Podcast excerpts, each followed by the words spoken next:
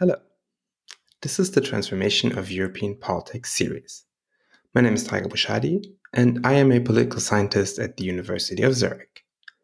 In this podcast series, I talk to other political scientists about a publication of theirs that can help us better understand the transformation of European politics in the past 20 years.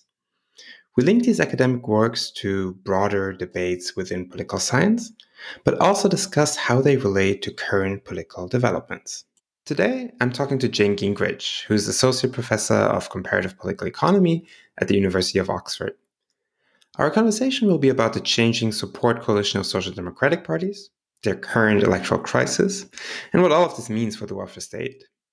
First, we focus on Jane's 2015 article, which is titled The Decline of the Working Class Vote, the Reconfiguration of the Welfare Support Coalition, and Consequences for the Welfare State, and it's co authored with Silja Häusermann. In this article, the authors show that the electoral support coalition for parties of the left increasingly consists of educated middle class voters. And they show how this affects the politics of the welfare state. The changing preferences of supporters of the left, however, do not simply mean less redistribution, but instead lead to a different type of welfare state. Jane and I will talk about these and other questions in the next 45 minutes. For more information about Jane and her research, you can follow her on Twitter under JR Gingrich or visit her website. I hope you enjoy the conversation. Hello, Jane. Welcome to the podcast. Hi, Tarik. Thank you for having me. So today we're going to talk about a joint paper of yours with Silja Häusermann in which you investigate the changing support coalition for social democratic parties and also how this has affected developments of the welfare state. And later we'll ge- talk more generally about the development of social democratic parties and their current electoral crisis. But on the paper first, I just wanted to ask what was your motivation for writing that paper? How did you get to writing it? So, this paper initially came out of um, an idea for a special issue that uh, was looking at re at revisiting the book Three Worlds of Welfare Capitalism by Esping-Andersen in light of its 21st, uh, sorry, 25th anniversary of publication. And one of the questions that Silja and I had when we were thinking about sort of what, um, how we reflected on this book, which had which had been incredibly influential for both of us, not only in thinking about how w- the welfare state operated, but of course how the politics of the welfare state were structured, was how much the sort of underlying um, politics of sort of the underlying coalitions of the left had altered in the in the time period. Um, from the the late 1980s when Esping-Andersen was writing the book to the mid um, 2010s when we were engaging in this um, reflection. And yet, um, and partly due to the kind of dynamics that Esping-Andersen theorized, although not the not the sort of political mechanisms that he theorized, um, the welfare state in many ways remained quite resilient. And this is not a, a kind of a novel insight, really. Um, clearly, Paul Pierson and others that had been looking at the welfare state had been making these kinds of arguments for also for for now two three decades. Um, but we thought that sort of bringing the question of these support coalitions and the way those coalitions had changed um, not only in their class structure, but in the connection between the class structure and the voting patterns was worthwhile. And so that was our motivation initially for um, looking at looking at this question in the in that, that particular paper. Mm-hmm. So I guess one major argument that Esping-Andersen makes is that the the strength, the political strength of the working class channeled through unions and especially parties of the left is what shaped the welfare state then uh, in its outcomes, right? Yes, and um, so Esping-Andersen, I think, is very much engaged in a debate that um, at the time we were writing seemed quite removed from the mom- the moment we were writing it although i think now it's actually in a way back in style which was in the this question about sort of whether social democracy or the sort of electoral path to socialism had been uh, had really sort of sold out on so- socialist ideals and the power resource school makes this really powerful and important argument that um, the transformation of capitalist structures is possible via um, a democratic path. Um, but only when it operates in particular kinds of ways, which really look much more like the kind of Swedish social democracy circa um, that time period, not so much anymore. So the question then is, okay, if you re- if you take this sort of class reading uh, so if you take this question about sort of the ability to use the ballot box and the sort of instruments that of policy that democratic processes allow for seriously what happens when the the underlying class structure changes um, and the sort of then and its political manifestation changes and that was really i think a question that was motivating sort of why we want to look at those voting patterns when we're reflecting on um, on the sort of broader arguments that Esping-Andersen was making. Mm-hmm. And your core argument, the core idea in the paper, I would say, is then to say that the support coalition for social democratic parties has fundamentally changed in post industrial societies. Yeah, or for the left. Um, so the paper we look at not just social democrats, and and we may come back to that a little bit more more later, uh, but all kind of left parties together. Um, and subsequent work um, that I've done, we can see that actually these patterns look somewhat different if you start disaggregating the left. But um, the, yeah, the underlying support pattern has changed, and it's changed in uh, both a compositional sense, but also in a behavioral sense. And so part of the change in the in the underlying structure of support for the left is uh, part just comes from changes in the underlying structure of, of society. And so the class structure has certainly become more complex, and the overall pattern has been towards um, an upgrading of the educational um, and occupational paths of citizens. And so, in that regard, there's sort of a, kind of a mechanical effect that emerges um, as the, the numerical size of at least the traditional working class has shrunk. But next to those kind of compositional effects, there are have also been sort of massive behavioral changes in the way class groups um, vote, um, and in particular, the sort of the rise of particular parts of the middle class that have become major constituencies uh, for not just social democratic parties, but but increasingly the core constituency for green parties and some um, non-social democratic left parties. And so th- these things together mean that the the kinds of people who are voting for um, parties that are pro welfare have really changed um, over the last 30 to 40 years and have become much more middle class. And can you tell me a little more about these people? So, who are these people that are the new support coalitions of parties of the left? Um, so, uh, we know a lot about um, these voters, less from my own work than from uh, people like Silja Häusermann's work, Herbert Kitschelt, uh, Philipp Rehm, and others, Hanspeter Kriesi, that have really been looking at um, the sort of nature, the changing nature of the class structure, but and linking that to vote choices. But what we know, and what also what we look at a little bit in in this, is trying to sort of take at least the more recent data and disaggregate um, who these middle class voters are. And many of them are um, public sector workers. And so uh, the public sector, in a sense, becomes a major kind of uh, resource for the left as the size of the state expands. Um, public sector workers are often important constituents. Uh, both, and this is something that we don't do in, in the in the article, but it's but I should say it's not just an electoral constituency, but public sector unions are also very important um, in many places as supporters of social democratic or other left parties. Um, but certainly the work, the public sector workers, and then um, also uh, parts of the sort of um, surrounding types of jobs that may be in the public or the private sector, but that involve um, uh, relatively educated people in um, professional jobs that are um, service providing, so teachers, um, um social workers, other kinds of uh, people in those kinds of those kinds of jobs. Though they're often likely to vote for parties on the left. And there's a strong kind of urban rural or urban gradient on this. And so these types of jobs tend to be located uh, more in urban areas. And uh, we also see that um, highly educated people in urban areas are often likely to vote for the left, although they they split on that. So many are also voting for the moderate right.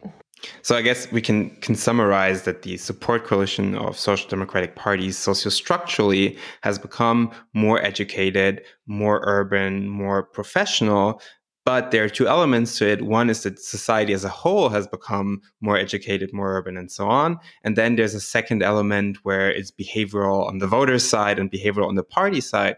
And we still need to disentangle this, this to learn more. Um, but what we haven't talked about yet so much is the preferences of these people. So the new support coalition, how do how are their preferences different from uh, the earlier coalitions or the, the strong working class support coalition? Yeah, I mean that's a question that um, that I think is a, a huge. Well, I think it's a huge question in which a, lot of effort has been put into, uh, but there, well, there's still a number of unknowns. And so, if we look at surveys, um, these voters are um, tend to be uh, express uh, uh, quite strong sort of traditional left preferences. And so in surveys, they're in favor of income redistribution. They express a willingness to pay um, taxes. They support um, some forms of government intervention in the economy, although um, uh, that can vary across the types of intervention um, proposed.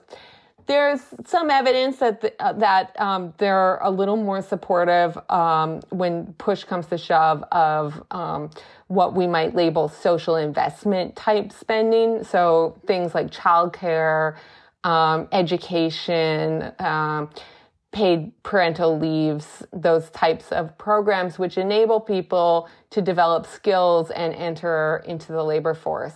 Um, when compared to uh, more passive transfers like unemployment insurance and so on.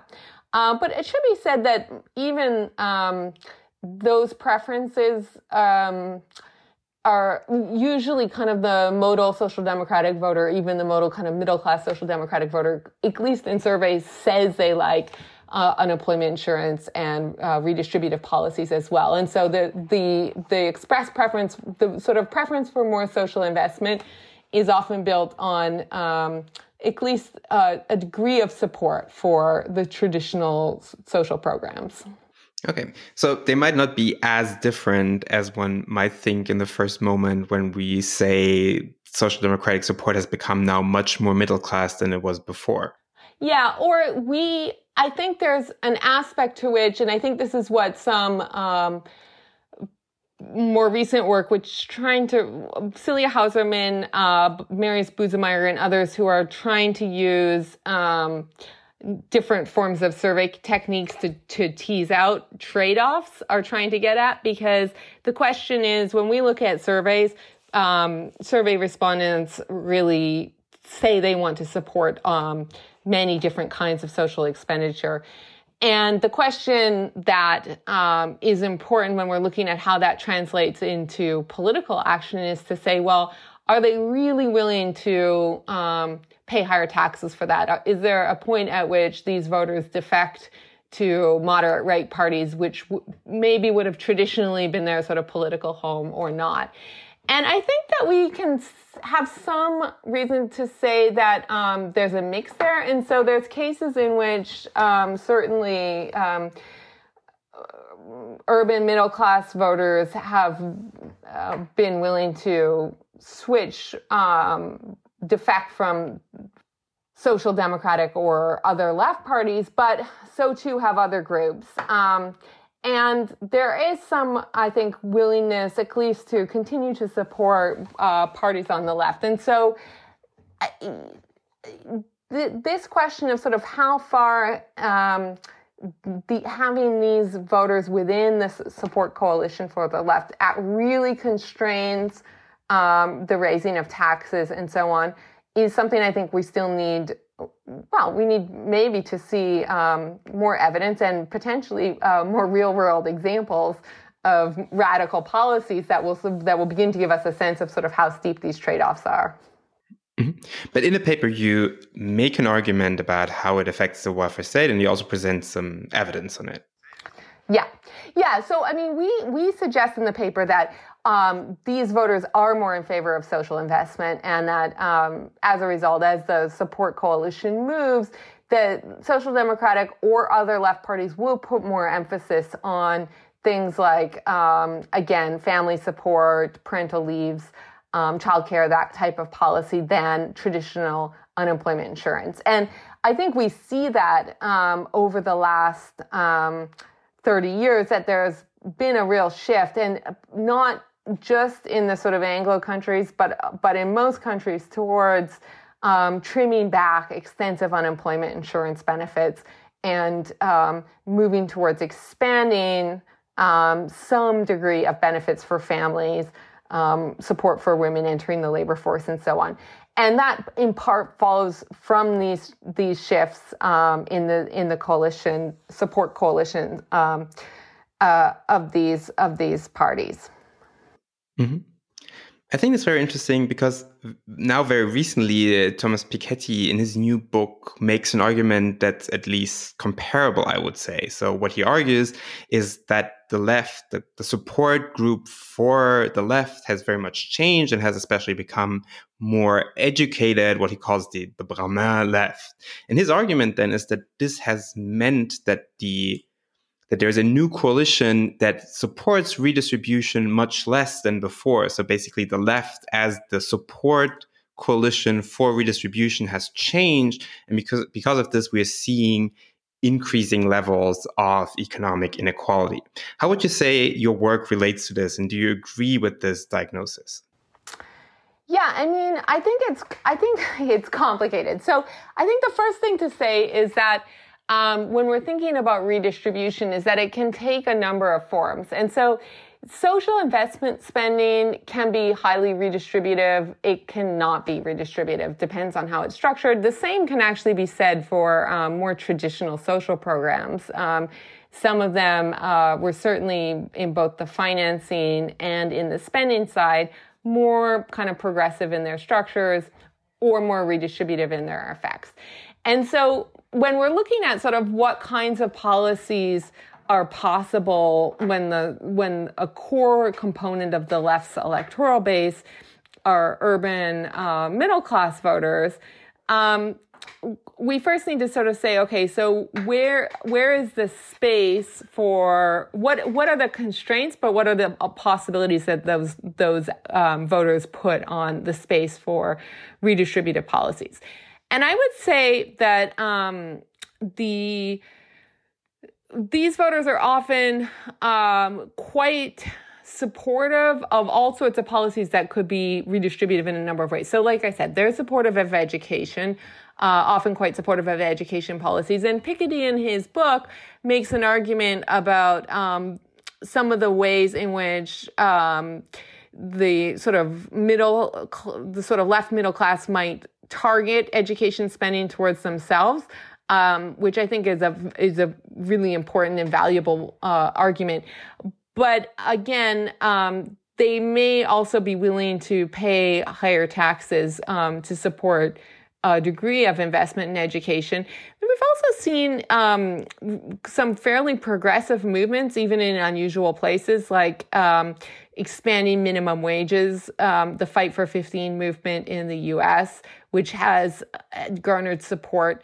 Um, and I think what this adds up to is that we'll, there's particular forms of redistribution that you can imagine a kind of cross class coalition um, emerging around, which often builds on um, things that might sort of positively affect or or be very visible to these um, new middle class left voters. And those would be like the problems that urban areas face, transportation infrastructure, maybe in some cases housing, although that can be a wedge issue, uh, education, other things. Maybe where the redistribution is um, more limited and where these types of voters maybe let really put some hard constraints on left parties is um, forms of redistribution through things like industrial policy or other forms of policies that um, are moving resources from the sort of urban core out to peripheral areas, um, or which are really seen as um, um, limiting aspects of markets which are like things like consumer goods, which are very desirable to these kinds of voters. And so, in the sort of simple idea that having middle class constituents in your base on the left um, forecloses the possibility of redistribution, I think is wrong. I think it probably um, makes certain kinds of policies more difficult, and it may um, push in um, the direction of other kinds of policies that don't always address the the needs of some um, uh, lower income constituents as well. It's worth saying also, though, that the counterfactual here is hard to imagine. Um, so, educated, the high, the sort of university educated population in most countries is now 30 to 40 percent of adults. Um, and higher percentage of young adults. And so having a st- sort of a strong core in in of um, educated voters in your political bases is almost an is going to be almost necessary in order to win any elections. And so the I think the real question is like if that is the core, what does what does it mean um, for lower income or lower educated voters not to have a political party that is um, explicitly built around them? And I think that from a represent- representational perspective, we, um, that may be really significant, even if, in fact, in in aspects of the sort of beliefs or behaviors, um, urban middle class or middle class voters um, are willing to support policies that may have redistributive effects. Hmm. We'll definitely get back to the, the electoral competition aspect of it, but maybe to stay for with the consequences for a second. So I guess we can say that it is clear that the changing composition of the social democratic electorate has led and will lead, or the left more generally, will lead to a change in the type of welfare state. And it's less clear to say if the consequences of this new type of welfare state are necessarily more or less redistributive. But I think it's also important then to ask the question if the old type of welfare state, the, the welfare state of the old left, would have been functional and would have been redistributive in changing political economic consequences anyway, right?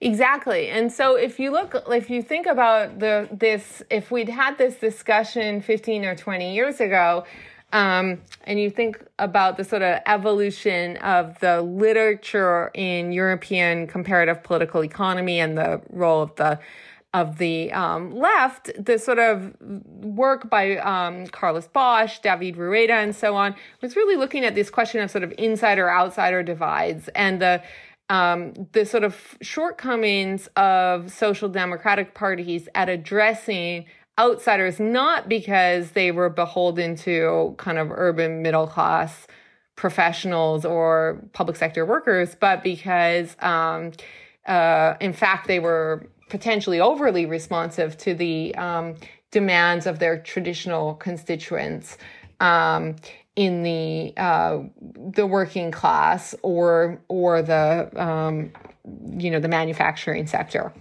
um, and so the those pol- those sets of pol- that literature didn't come from nowhere. It came from a real concern, I think, in the in the late '90s and 2000s about the the evolving nature of low paid work, of um, insecure temporary contracts, comp- um, of um, highly regulated labor markets that created uh, very uneven access to both social programs and um, secure uh, employment and the ways in which um, some of these programs may, or attention to sort of those traditional programs may have been crowding out at particular points in time. Um, in fact, some of the investments and skills um, and and capacities of uh, young people that would be necessary to uh, to sort of meet um, changing changing currents in the glo- in the both local and global labor markets. And so the old, the sort of traditional policies um, were built if we go back to Esping-Andersen, we go back to the sort of power resource, they were built to, in to some regards, to give workers security, to give them bargaining power in a labor market that looks very different than the one in which we inhabit. Um, now, I think that thinking led into um, the the desire to sort of see an eclipse of some of those programs and say, okay, like we can just deregulate aspects of the labor market, but we can solve we can make sure that we're we're still solving some of the problems in it and dealing with the with the needs of uh, low income people via other mechanisms and so the rise of kind of some of this thinking about conditionality tax credits targeted forms of redistribution that emerges in the 2000s and i don't think that those kinds of policies necessarily um, had the effects that um, proponents wanted. But I, I think the idea that sort of um, that the sort of existing welfare state could have just um, well, the existing welfare state was inc- increasingly leaving many people out.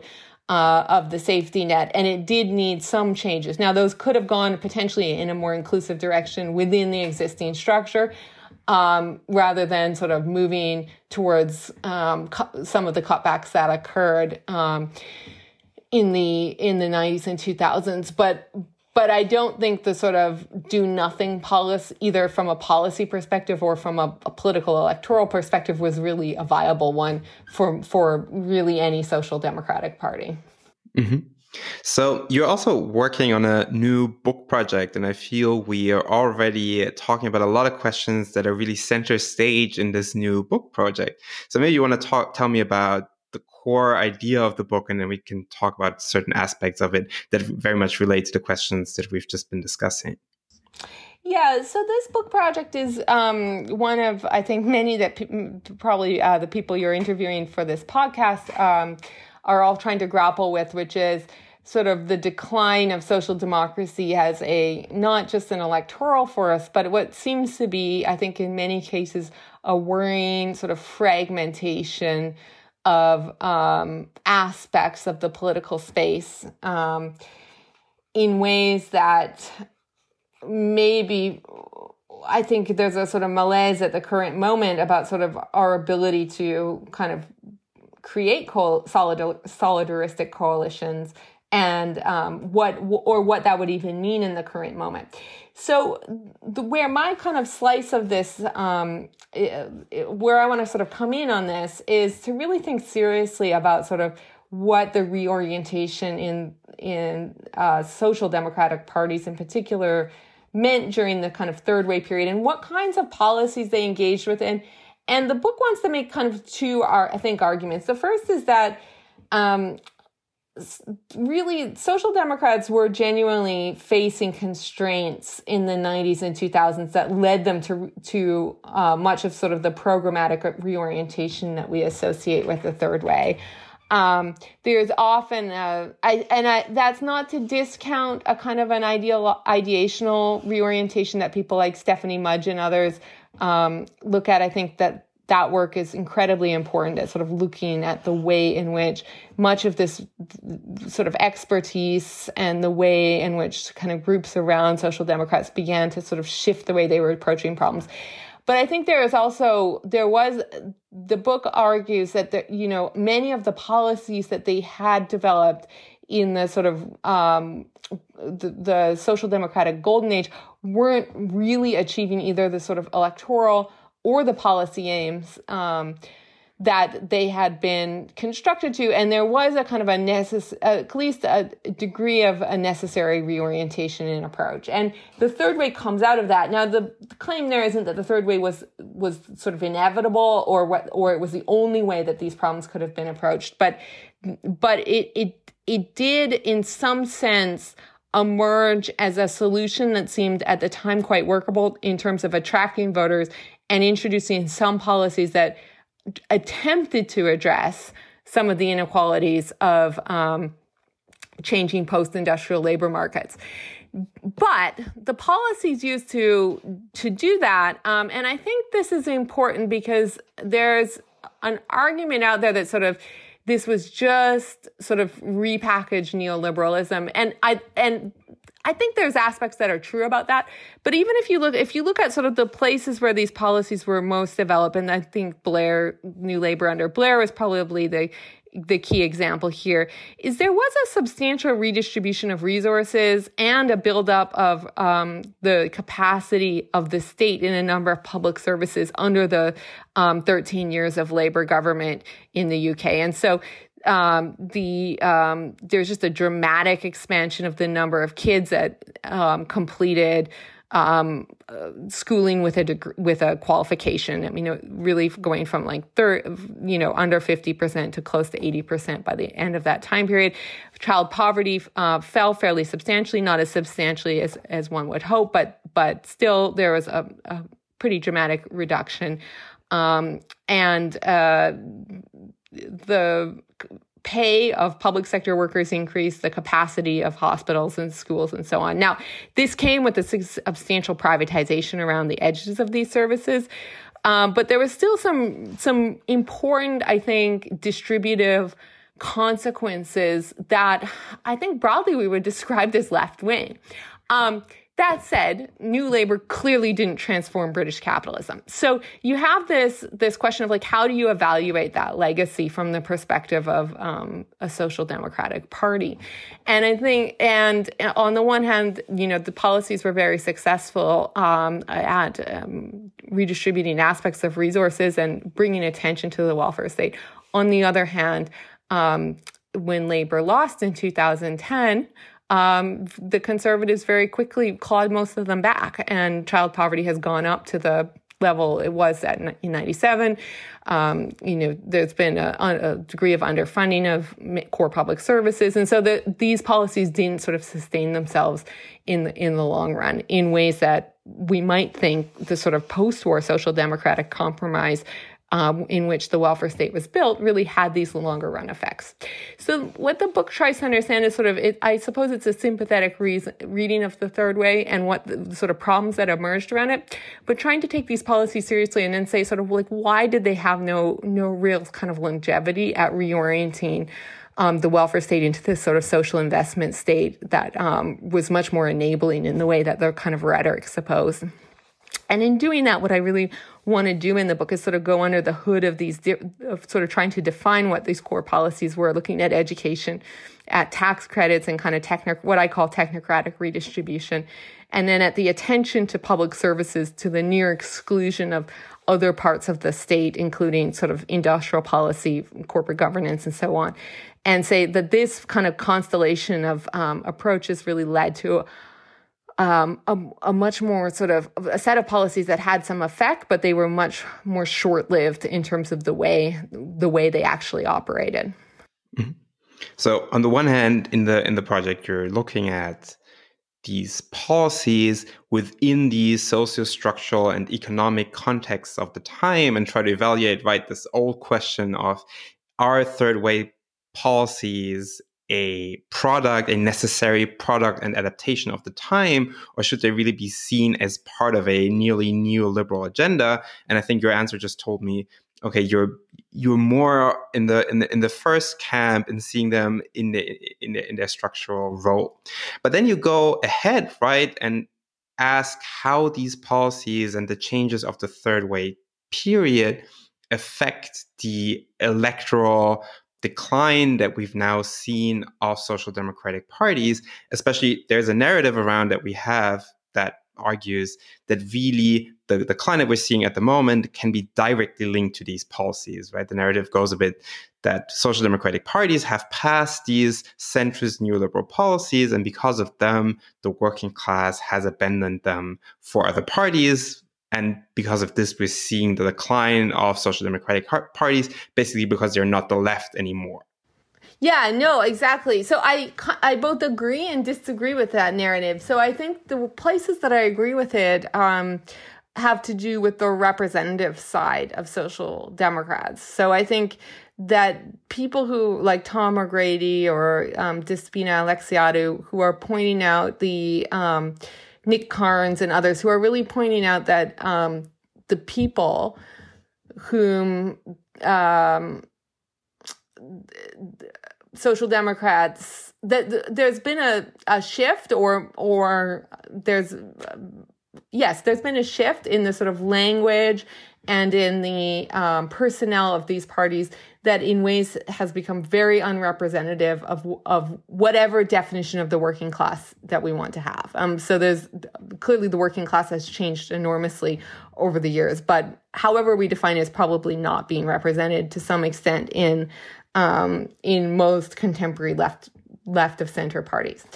Where I think I disagree is to sort of say that nothing that these parties did over the last 30 years mattered at all for the bottom half of the income distribution. So when we look at, um, so if you look at, say, the British example again, um, it absolutely did matter uh, over the last uh, two decades whether the conservatives or the labor party was in power for people in the sort of lower third of the income distribution. There was a real expansion of benefits really for families. Um, so less maybe it maybe that argument holds a little more for sort of childless adults.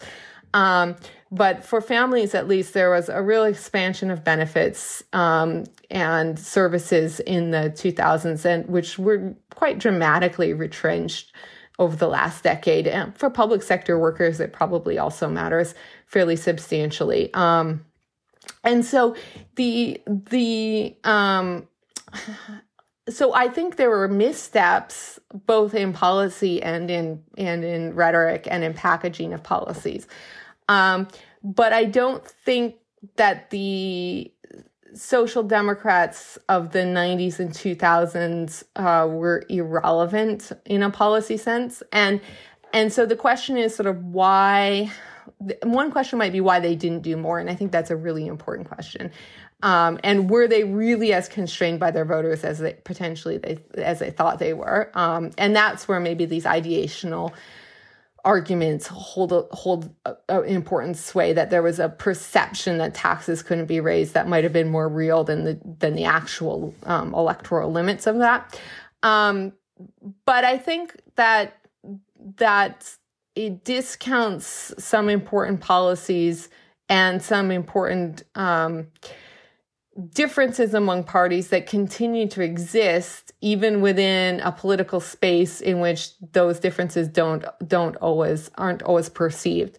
I guess I would say a third thing, which is that, and this is an argument that Silja and I do make in that 2015 article that we started out with, which is to say, look if if some of your ideas are adopted if you're on the left and some of your ideas are adopted on the right that can narrow differences between political parties and make it seem like there's no no difference. But that also is a sign that you won an argument in and institutionalized it in an important way. And so i'm not sure that we should always look for the presence of ideational differences as the core um, marker of success. And certainly the arguments about neoliberal alternatives wouldn't suggest that. And so the question then, when we're thinking about policies, we need to think, okay, so where were there places where the left kind of won the argument? Um, and and we know the places where the right won the argument that there were lots like lots of them um, and that's part of this whole critique. And so i think that that's why attention to policy um, and not and attention to sort of the distributive effects of that policy those policies really remain important. And and he, that's where i'd say that the, that the differences um, the distributive effects of policies and the longevity weren't always pushing in the same direction during this period. And so I th- the left was able to do some things that were actually good for their constituents. They were less able, I think, to really entrench those and understanding that and why that differed from sort of past eras is um, important. And then you also continue and look at the electoral consequences of these reforms and these policies, or generally the uh, electoral developments of the support coalition of social democratic parties.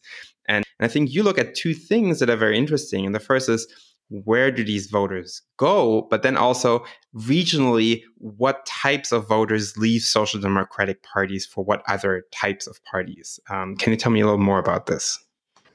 Yeah. So the um so first of all, to take the regional um the regional divide. So one of the challenges that social democrats face is that they're really um they're really in two very different competitive environments across regions. And this is not just the case in majoritarian systems, although the electoral system enhances it in majoritarian systems.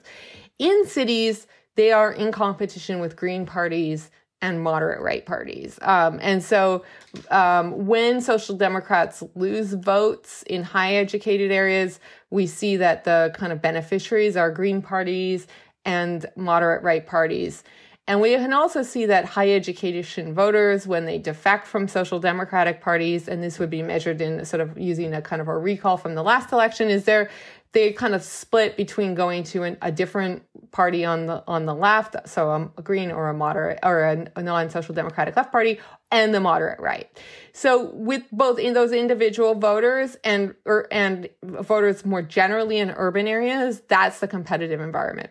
When we move out of um, urban areas into suburbs um, and um, towns and and rural areas, there the moderate um, social democrats are in competition to a greater extent with um, both the moderate right again, but also right populist parties. Now, right populist parties do in some countries have a strong urban base, so this isn't a totally universal set of claims, but um, overall, you can see that it it plays out very differently. And so, if you look at a place like Denmark, um, the Social Democrats there have lost a huge amount of support in Copenhagen, and the big beneficiaries of that have been um, left parties. Whereas in rural areas, um, the um, Social Democrats have either have maintained more support, but they're also in competition more with um, populist parties, and and that dynamic means that that you have a single party that used to mobilize both cross a little bit cross class, but also cross place,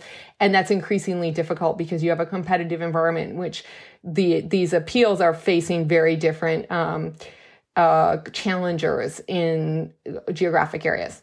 The same thing when you look at the kind of at the individual level. And so voters that defect from social democrats, um, and I think your work shows this as well, um, is that they're not the, in general, they're not the disaffected left. They tend to be more moderate voters.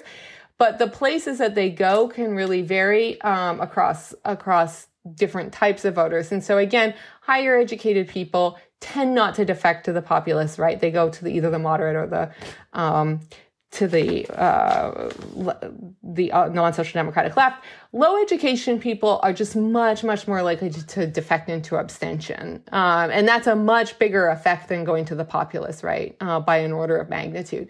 Now there is some evidence, like uh, work by Evans and Tilley and others, that, that suggests that they that abstention may be a kind of a pass through status. So they may these voters may abstain for one or two elections and then they may move um, to another party whether the moderate right or the uh, populist right or or another party on the left. But certainly this for the for lower educated pe- people this is um, they're much more likely than the higher educated voters to go into abstention.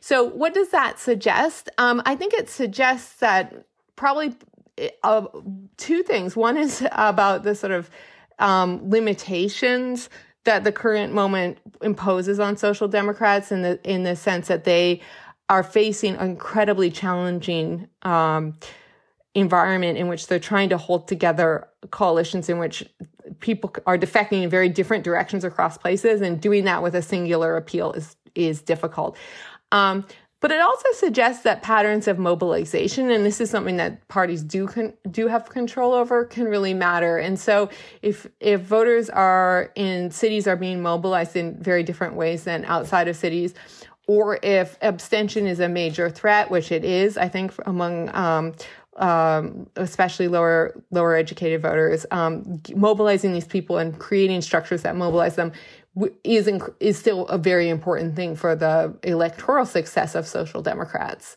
Um, and I think that's probably something that, um, and it's certainly something that they really, that one of the kind of great um, mistakes of the third way, which I would say here I am willing to use that kind of language, is an underinvestment in these mobilization structures. And so there was this idea, I think, among some third way politicians that sort of more nationalized policies um, and these sort of pro- programmatic appeals that could be kind of um, done by a, a, kind of a leaner party structure.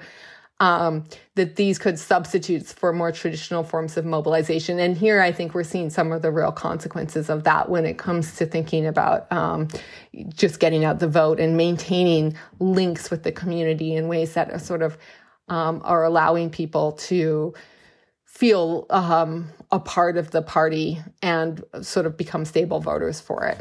What is interesting about these uh, this focus on mobilization and abstention is that it potentially also shows a way forward for social democratic parties because i feel that in the in the positional de- and structural dilemma it really is if they're losing voters to the left libertarians in cities and on the other hand they're losing voters to the radical right rural uh, voters to the radical right then there doesn't really seem to be a way forward. But your focus on now on, on, on abstention and mobilization would suggest that maybe there is something that social democratic parties can do.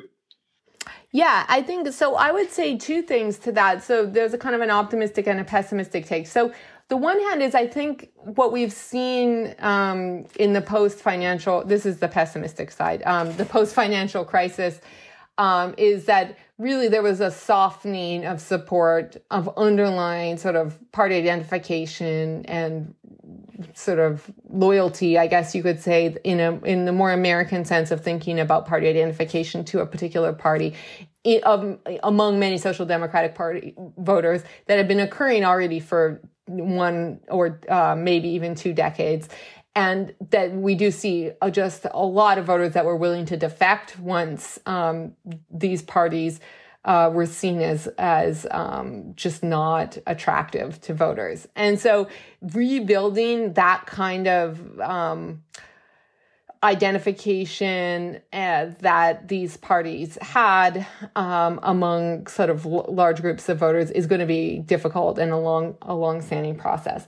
Um, but I think you're right that, and I think the more optimistic take is that there's lots of voters that um, view social democrats as a um, favorably, um, and I think this actually Silja Häusermann has uh, some work on this, and so do others that look at kind of people's second choice or parties that they would be willing to vote for, and there's a lot of favorability towards social democrats. Um, and and there's many abstainers that I think are within that group, and so there, I think there's a potential coalition out there that could be mobilized. Now, ter- so social democrats, I think, have the possibility of an electoral renaissance. What I think is maybe more worrying, and this veers back to the pessimistic take, is that social democracy as a political force was never just about winning elections. It always was a kind of a a way of of thinking about, I think, mobilizing a broader kind of political compromise between voters and market systems in the broadest sense. Um, and I think uh, where you have kind of parts of the left very split off into different political parties, where you have cross class coalitions that are very unstable and in which groups are constantly kind of able to defect um, or willing to defect and it doesn't sort of replicate in the current moment that kind of idea of a compromise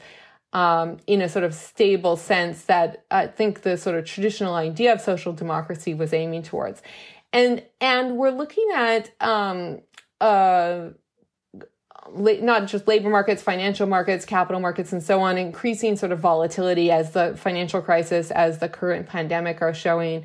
Um, and so having um, the sort of traditional kind of party of mobilizing um, the sort of uh, working class as well as parts of the middle class and making demands for um, more sort of just market system be in this sort of electorally precarious um, and sort of socially precarious situation. I think is a matter that gives i think it's a very different a different way of viewing these political parties even if i if um, the data suggests that you know as you suggest as you asked that there there's a degree of electoral viability there. Jane, we're already coming to an end of the podcast. There's one final question that I'm asking all uh, guests on the podcast. And this is, of course, because we're recording this in, in, in times of uh, corona mandated isolation. And the question I'm asking everyone is for reading recommendations. And so I'm not only asking one of you, but because of our isolation, even two. And my question would be two reading recommendations. One, by an academic, an academic piece, and the other would be a non academic, maybe fiction or something else uh, as a second recommendation? Oh my goodness, that's a hard question. Okay, so academically, um, probably most people that listen to this podcast have read this, but um, Stephanie Mudge's reinventing leftism is just on this topic is just such a fantastic book um, and i think just a must read um, a work of fiction. Oh, that's a good one. Well, I guess the most, I'll just tell you the most recent book that I've read, which I loved, which was calling Disappearing Earth. Um, and it's a, set in the Kamchatka Peninsula, I think is how you say it in Russia. Um, and it's sort of a series of stories that all connect um, from the perspective of women. Uh, that's built around this sort of disappearance or kidnapping of these two girls. And it's, I, I just thought it was a fantastic work of fiction. So a must read by Julia Phillips.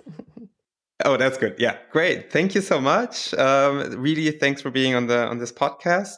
Thank you, everyone, for listening.